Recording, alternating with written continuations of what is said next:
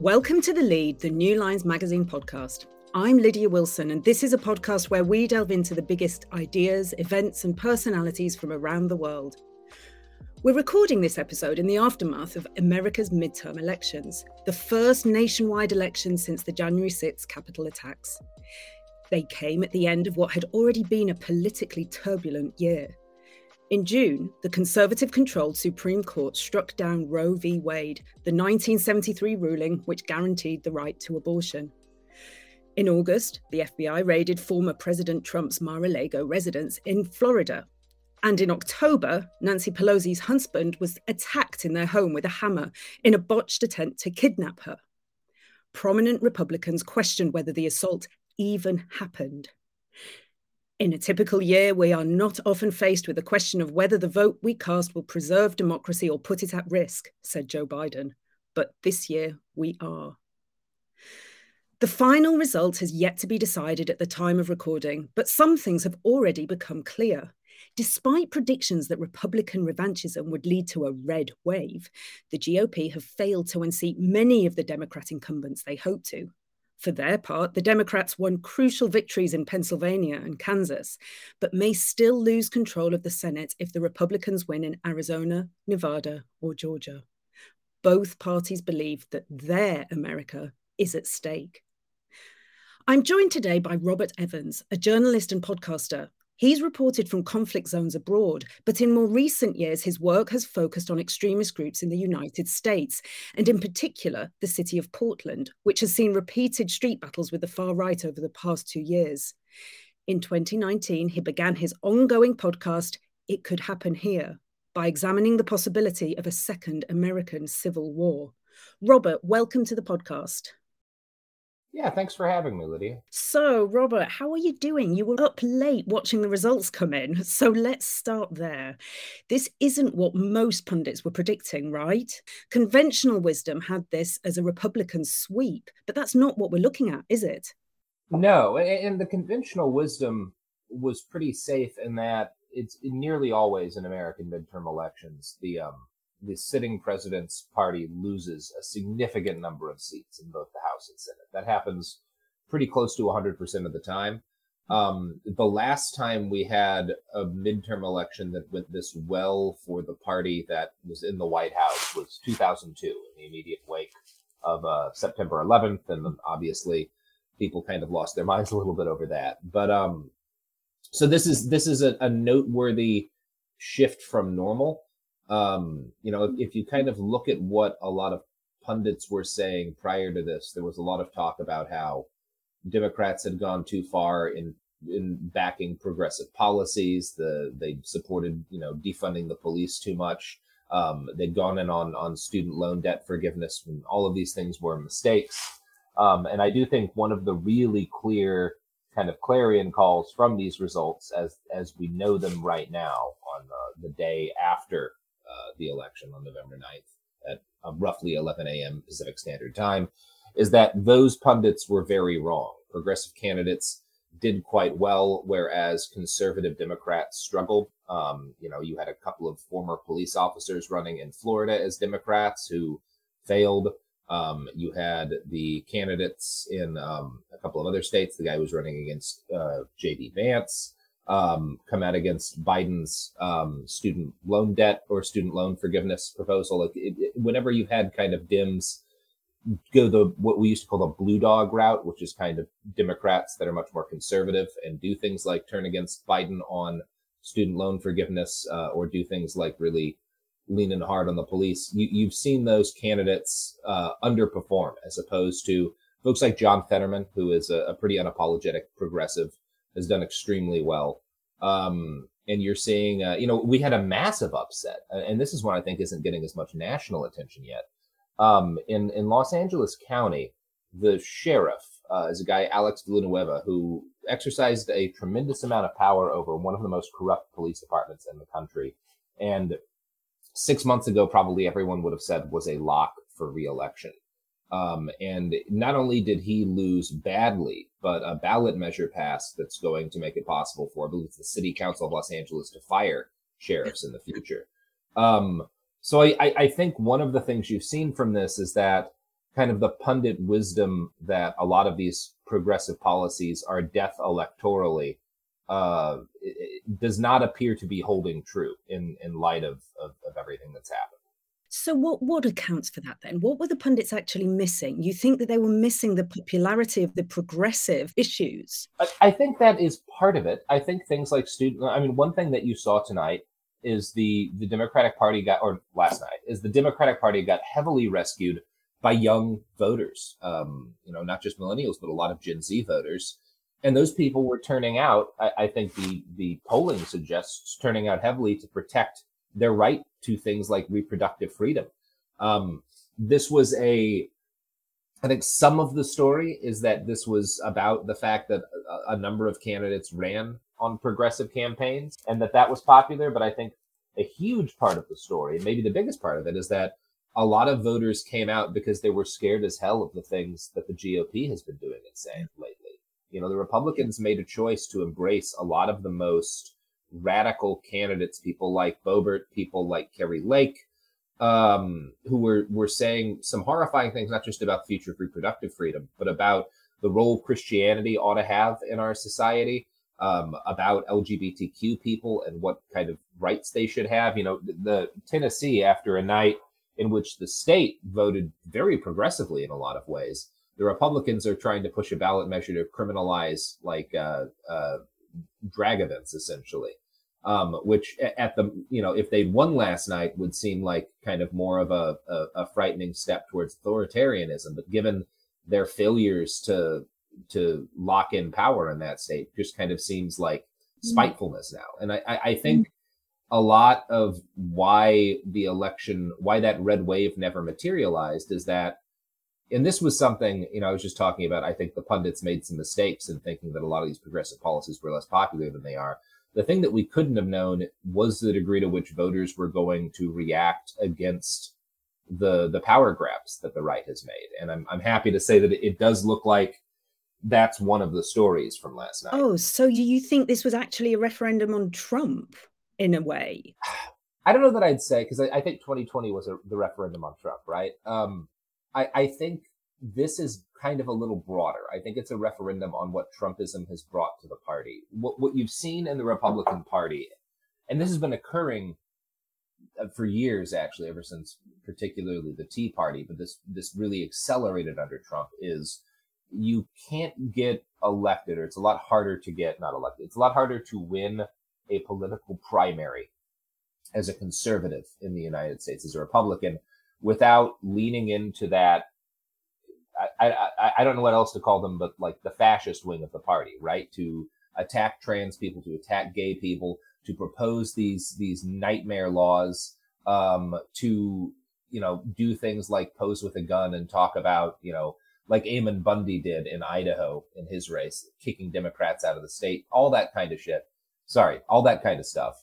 Um, I I think that that has become like because of how popular this this chunk of the Republican Party is, it's become the easiest way to win uh, primaries. Right, is by leaning into the the most extreme wing of the party.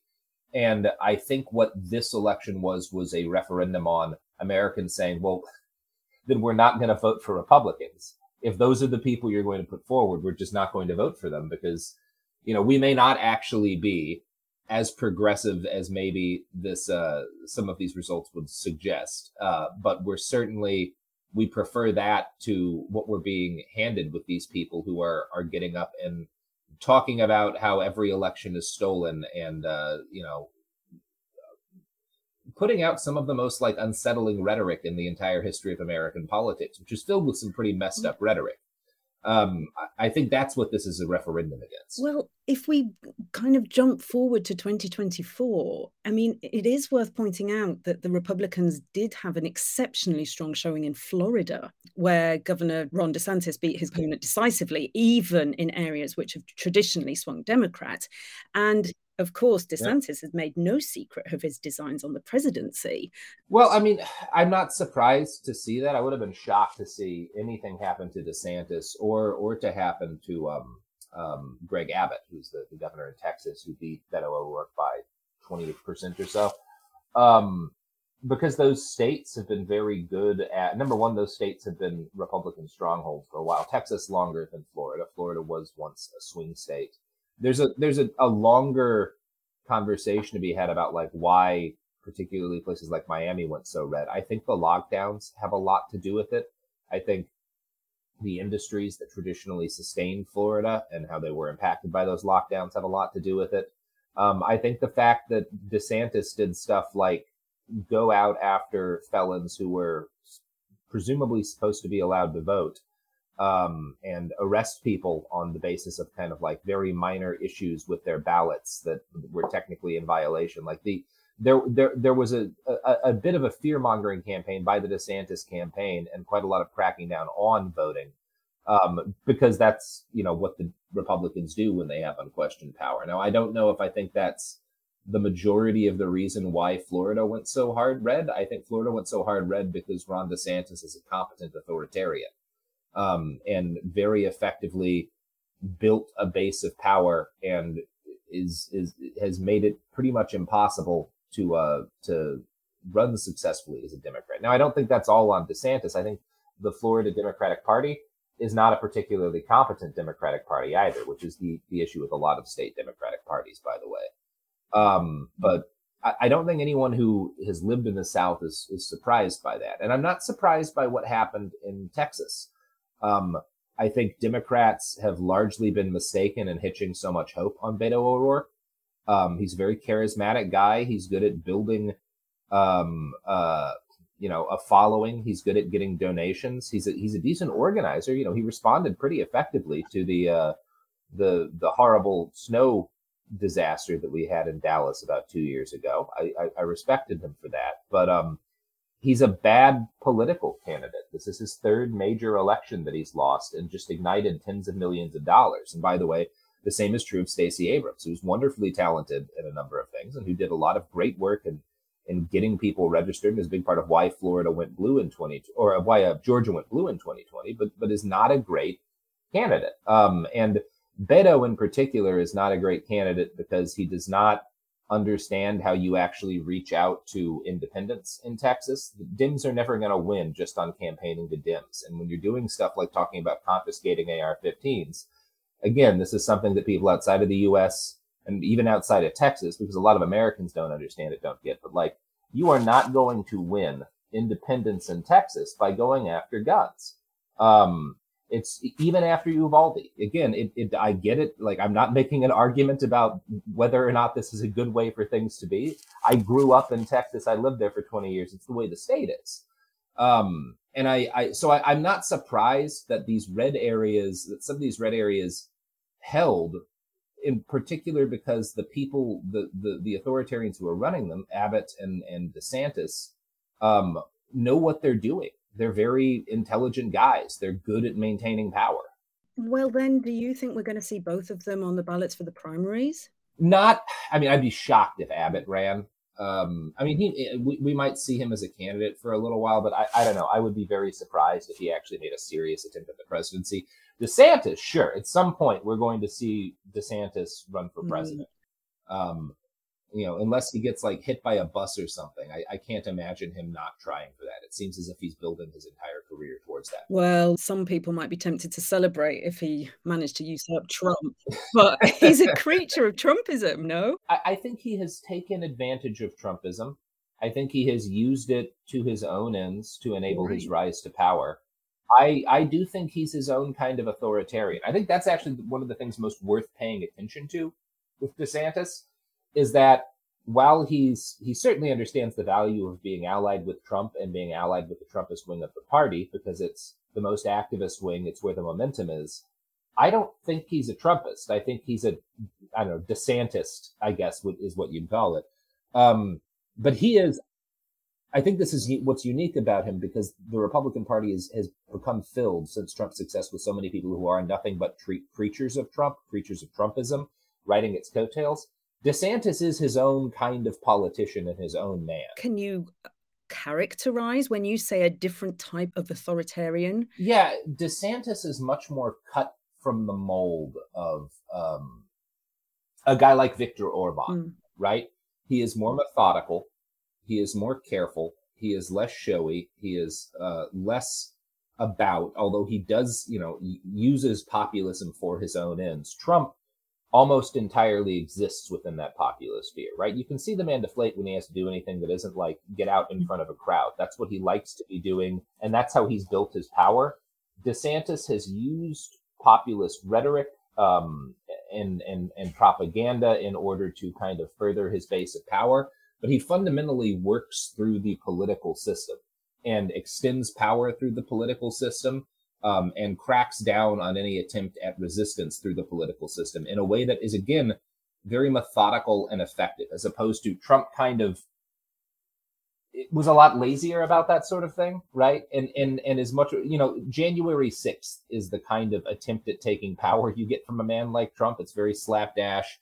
It's very kind of like um uh it, it, did not originate from within the power structure in a way that that that is significant. And I think DeSantis is a guy who is most comfortable sitting within the power structure and letting letting it um, letting it become a part of his him like right? Like that's the way the man mm. works. Well on the subject of january the 6th i was quite struck by how much of the coverage was still very much stuck in horse race mode. You know where it's all about the minutiae of poll numbers and projections and not so much about what was actually at stake or how dangerous a moment it might actually be.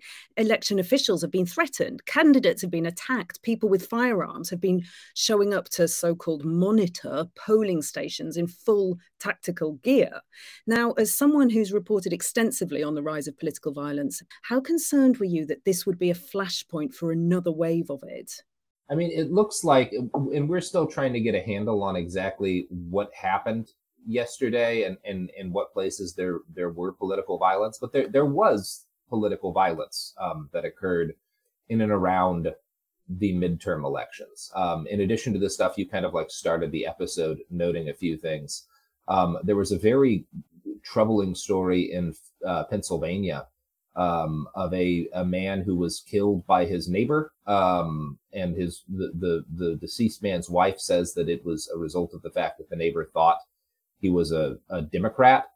Um, like you you you've gotten a couple. Oh, sorry, this was Ohio. Um, That's terrible.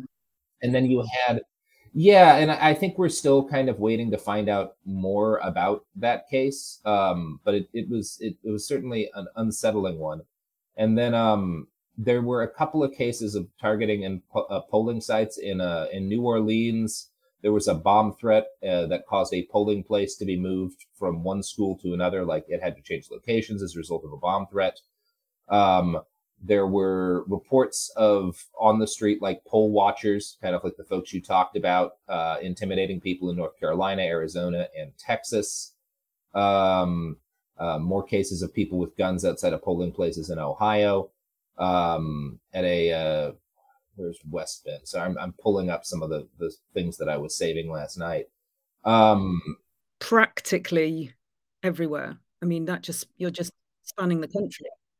I mean, it's it's a big country, right? Uh, these are still this is not most polling places certainly the vast majority of voters would have gone to the polls without seeing mm-hmm. something like this but it's certainly more widespread than than we've seen you know most elections in my lifetime uh 2020 being accepted and it's it's it's troubling it's part of a troubling trend i think you know it's easier now I think if last night had gone down in the big way for the Republicans, I might have seen this the intimidation we saw last night as kind of evidence more of how this sort of authoritarian moment is getting more powerful in US politics. I guess it's possible.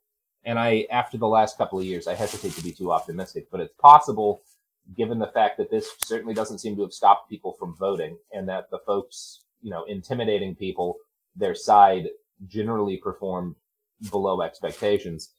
You might say that this is a sign that that kind of behavior, that kind of violence, um, is part of what did them in, and it, what we saw yesterday, maybe the downswing of it. I don't know that I think that. I, I I'm still very worried about how hot the temperature has gotten and how um, how deeply angry American politics still is. So, do you think when we look back at this election, we're going to see it as a turning point? That's very hard to say because, um, uh, for one thing, midterms are midterms. You know, one thing that is worth noting is that, like, while midterm elections are often crucial in a lot of ways for in you know in terms of like what kind of stuff gets passed as the result of one side you know taking over another or being able to lock down the presidency and gridlock they often don't change the overall swing of elections right um, you you've seen clinton and um, and obama both had disastrous midterms and got reelected um, it's it's not a guarantee that it will and also but also like you know, in in 2018, Trump had a midterm that was like a, a, a normal level of bad for the party in power and lost reelection. Um, so I, I don't know. Um, I, I don't know if I think. I, I guess fundamentally, if you're asking about like, what does this mean about the broader state of violence in American politics and violent rhetoric in American politics? One thing it does mean is that so far up to this point, the the kind of Republican bet that people will get on board with authoritarianism that that embraces a degree of aggression and violence. Um, if the economy is bad enough uh, that that isn't true yet. Um, and i think that overall one of the things it shows is that I, I think there's a suggestion here that americans are kind of sick of the way politics has gone. I don't know if that's enough to mean anything because the part, you know, the anger here doesn't come organically entirely. There's a degree of anger that's organic. Some people are always going to be angry at the government because the government's always going to get things wrong. People are always going to be angry um, at at the systems that kind of govern their lives. But the the way in which anger has become central to American politics is stoked heavily by a media machine, by a massive network of media that's grown up since the talk radio days of the early 90s. And I don't this is ev- today like yesterday is evidence that that machine has been worse at building an effective political coalition than we might have feared but it still exists and it's still extremely profitable. And there's still millions and millions and millions of people who tune in and get angrier and angrier every day. And I, I, I think that the fact that maybe they're not going to continue to win elections the way they had been doesn't mean that they're not going to keep getting angrier, right? Um, so I, I think there's, yeah a lot of unanswered questions. Can we still. can we just dig down a little bit then into the actual risk of violence? It does seem like there's a growing belief throughout the country that another civil war in the United States is plausible, even in the mainstream. A recent YouGov poll found that nearly 40% of Americans believe one is likely to break out within the next decade. Yeah, and since I've I've been the guy who's been kind of beating this drum longer than most people. I started writing about this in 2015, 2016. Um, I want to kind of, before we get deeper, clarify when I talk about the possibility of a civil war or some sort of large scale civil conflict in the United States, I'm not talking, you know, North versus South, huge armies in the field, like massive set piece battles, like, you know, we tend to think about when we think about civil wars. I'm talking about a gradual increase uh, and then a sudden increase in the frequency of political violence, things like assassinations of media figures, of elected leaders, things like bombings of places that are kind of politically hot buttons. And, and that includes places that are like LGBT community centers, schools, that sort of thing. Um, attacks on voting precincts, um, leading to, you know, regions of the country, areas, counties refusing federal control. And we have seen bits of this in, in Florida. The uh, DeSantis refused to allow federal um, uh, agent federal agents to like what like observe elections. Um, you know, we've had a bunch of different sheriffs around the United States in many different states uh, say that they're not going to be enforcing specific federal laws around things like gun control. Like versions of this are already happening. Um, and, and, and I, so when I talk about like what I'm worried about, it's all of that accelerating to the point that supply chains start to break down, um, that you have, you know, violence on a larger scale that is that is heavily politically motivated and, and a substantial death toll, which would largely be as a result of like people starving, people not able to get access to medicine, the kind of things that happen when you know you can't transport a truck down a highway without you know a, a heavy risk of it being mined or bombed or something like that, or te- or just you know stopped by uh, partisans. So that's what I talk about when I when I talk about like what I actually think is a risk and where do I think it stands right now? Like I said, as we're seeing kind of in in Florida and a number and a number of other places, parts of that are in fact happening. Um, it's worth noting that most of these voter intimidation attempts occur in deep red areas. So these are less, at the moment, these are less effective methods of trying to stop Democrats from voting in places where they might win, and more people in areas that are heavily red going after folks who they see as an ideological enemy in their midst and trying to intimidate them. You say you've been talking, writing, speaking about this for quite some years now. So, what made you begin to seriously consider the possibility? Well, I mean, a big part of it was going to Iraq and reporting on the fighting against ISIS. And, you know, the people I were embedded with were, uh, for the most part, were Kurdish Peshmerga, which are not a military force in the traditional sense but a militia that is owned and controlled by one of the major Kurdish political parties. And, and basically all of the, the entire Kurdish military force, which was so celebrated in the fighting against ISIS, and this is in Iraq, not in Syria, um, consisted of fighters from one of two political parties. And I, I started actually digging into how things worked in Iraq and how, how the way in which that quote unquote democracy functions. And a lot of it is sort of political parties that exert power and build influence by building armed wings and using them to both control society and distribute resources. And I, I, I kind of had the realization that like, well, that's not necessarily so far from possible here. There's elements of that you can see in the Bundy standoffs, in in the constitutional sheriffs, which are, are sheriffs in a huge chunk of this country's rural population, who are refusing to enforce specific federal laws.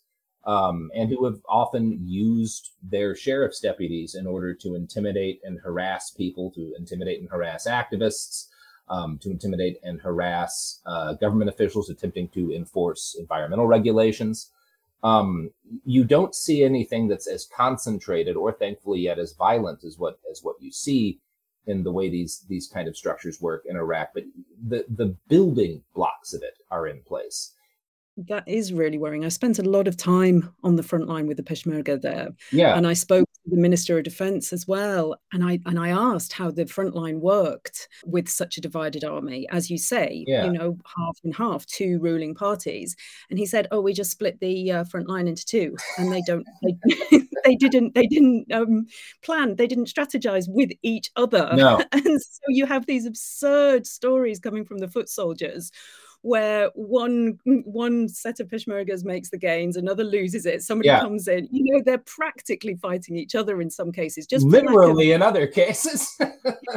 well, I, yeah, I mean, yeah, was... they're not the best of friends. There, there's that too. Yeah, but it makes for a dysfunctional country in many different fronts, doesn't it? Yeah, and it's this. It's this. I mean, not to say that like you know Iraq and the United States are countries with very different histories, um, and it, it wasn't entirely based on that either. You know, a lot of it was reporting from Ukraine starting in 2013 up through 2015 and reporting on kind of the very earliest stages of, of what we now call these kind of Russian influence operations and seeing the degree to which particularly kind of the, the, the, the shotgunning of fake news into a populace had been successful in building kind of the, the, the space of, in in kind of doubt in a lot of people, in particularly particularly in the eastern part of the country, that provided some of the initial support for for the separatists, and that kind of you know there's a, a debate to be had about like because I know most people in Ukraine that I talk to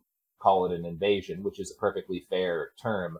But there was a, a, decent degree of local support for the separatist movement, especially in the early days of it. And I think a lot of that the space for that and a lot of the nature of how muddled that conflict started out as came because those disinformation operations had created so much anger, so much sort of such a divide between you know the the east and the west part of the country, which was a big part of if you look into like what Paul Manafort was doing in Ukraine, right? Um, th- this is kind of what those political technologists who were carrying out um, experiments in political manipulation that very much have kind of evolved into the campaigns that we see, see running all over the world today. Um, so, uh, you know, all of that kind of fed into what I was thinking about when I was looking at the possibility of some sort of large scale civil conflict in the United States, because you know, we often, we have a history of feeling like we're insulated from everything that happens everywhere else in the world here. Um, but we're, we're not ever as much as we think we are. We're always, we're, we're, we're so deeply a part of everything that goes on around everywhere else that I, I kind of felt like the most arrogant thing I could do would be to pretend that these things I was seeing elsewhere in the world, and not just in Ukraine and Iraq, but in places like Myanmar, um, the most arrogant thing that I could do would be to assume that none of these things could ever happen in the United States. So, do you think it's broadly a good thing that more Americans are taking the prospect seriously? Yes, I, I do.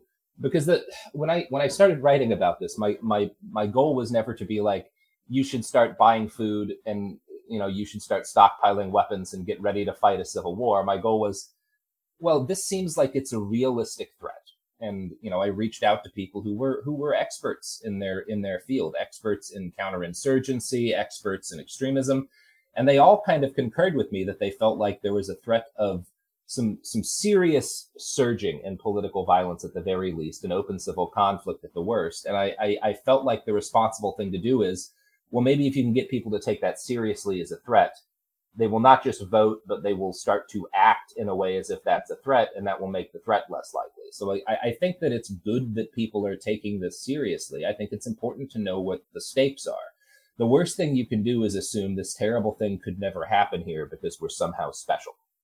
But do you think it could possibly be quite a dangerous thing as well? I mean, we had Joseph Burton, a former American diplomat to Turkey, on the podcast the other day, and he mentioned that he was becoming concerned about the growing enthusiasm of American liberals for the use of state power against their political opponents. And he compared it to the attitudes of secular Kemalists in Turkey, who have long embraced the use of military force against Islamist politicians. So even though there's clearly more appetite for anti democratic violence on the right, of course, is that something you're concerned about as well?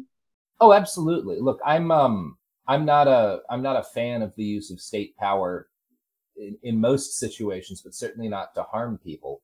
I, I think it's a it's a difficult balance to strike because one thing history teaches us about authoritarian movements is that when they try to take over the government and in democracy, if you give them a slap on the wrist, then they come back and succeed, right? Like this is this is actually a fairly durable. You can go back to Napoleon III in France um, to look at like cases of this happening, and obviously the Munich beer hall putsch is kind of the the more common um, historical reference point. But um, this is a, a, a, pretty durable lesson. So I, I do believe that when a group of people attempts to end the democracy through violence, you you kind of have to throw down, right? You you can't just be like, well, they didn't do it, so let's pretend it wasn't a big deal.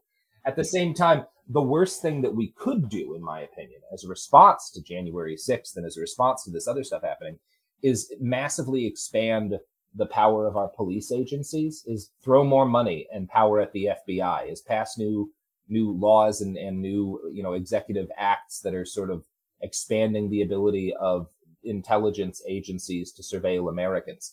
Number one, we tried all that after 9-11 and none of it worked. Um, and number two, uh, all of these organizations are fundamentally more aligned with the right wing. And so pumping more money into them in the hopes that they will stop an insurgent right is probably going to wind up coming back on you. You can look at how many dozens of police officers took part in the uh, uh, the January 6th attempt at a coup. You can look at stuff like the individual who placed the bombs at the DNC and the RNC the night before January 6th, who still has not been caught by the FBI, um, who I would say, if you were asking what the smart money is, has some sort of background in intelligence because that individual knew how to dress and how not to dress. They knew where the cameras were. They knew exactly what they were doing. And I'd be willing to bet you they were states away by the time the riot started at the Capitol. Um, I, I think you, it's, it's when we're, when we talk about fighting back against the things that scare us by arming a group of a third party, you know, who are effectively accountable only to themselves. And that's true of basically every law enforcement agency. Um, that's a deeply worrying thing. So I, I think that the thing that I always try to encourage is like community and individual resistance to authoritarianism um, and resistance to the people who want to make our society more politically violent than it is, rather than using uh, attempting to have an institution clamp down on growing violence. Because I, I don't think they're very good at that. I don't think they've proven to be very good at that. But i do think that when communities reject that sort of behavior that does tend to be effective. It's the um it's the lesson that most countries who have carried out insurgent operations fail to learn which is that i mean it's the thing everyone talks about right you get you got to win hearts and minds what that actually means is if you want to deny a violent insurgent territory, um, you can't just kill them all, right? Because you never will. And and in the act of killing as many of them as you can, you'll create more. What you can do is, or what ought to be done is build space within civil society that is resistant to those movements. Um, and I, I think that's the way I kind of look at it here. And I, I don't think that is I don't think that has anything to do with with wielding state power against these people because it, to some extent I don't think state power can be wielded very effectively against the right in the United States. Well, then maybe the question really is how did the country actually get to this point? How did Americans come to hate each other so much that they are willing to even entertain the notion that they might have to kill each other in the next 10 years? Well, I mean, the first thing to understand is that this is not abnormal behavior behavior for Americans. Uh, for one thing, we already fought a civil war that killed like a million people. You know, uh, Americans do have a pretty long, proud tradition of murdering each other over politics. Um, this existed prior to the Civil War. You can look at stuff like Bleeding Kansas, John Brown's rebellion. Um, and this existed after the Civil War. You can look at all of the violence that that rushed through the United States in the post Reconstruction era. You can look at uh, the Red Summer of 1918. You can look at the violence that accompanied the civil rights movement. Political violence is, is far from unprecedented in the United States. In fact, it's fairly normal. Um, what is different is the way in which political violence spreads and is inspired algorithmically um, through the use of the media by bad actors. That that is kind of the novel dimension of what we're seeing, and it's part of why the the scale is so much wider than it used to be. Because of the internet, this happens at a much wider geographical spread and it's much harder to predict. You know, last night while the elections, you know, the polls were still open, uh, some telegram channels that are used by the right started circulating threats of a mass shooting that there were there was going to be a shooting in the specific Portland neighborhood near some voting precincts. And like people who lived there kept asking me, is this a real threat? And what I had to say is like, there's no way to know. Mm-hmm. You know, this stuff pops up all the time before stuff that doesn't happen. So you have to kind of, if you're trying to analyze how likely violence is in an instance, it's not just the presence of threats. You have to kind of get wonkier about it and try to analyze like how dense the threats are, right? Like me, myself, and a number of people published articles before January 6th warning that something like that was going to happen. And the reason why we felt confident doing that is there were thousands and thousands and thousands of people talking about doing it, right? As opposed to to one or two. But that's also just that's so new, and it, it's something that clearly because January sixth happened, I think it's very fair to say the law enforcement has not caught up to, and I think to a significant extent, neither have have journalists or broader society.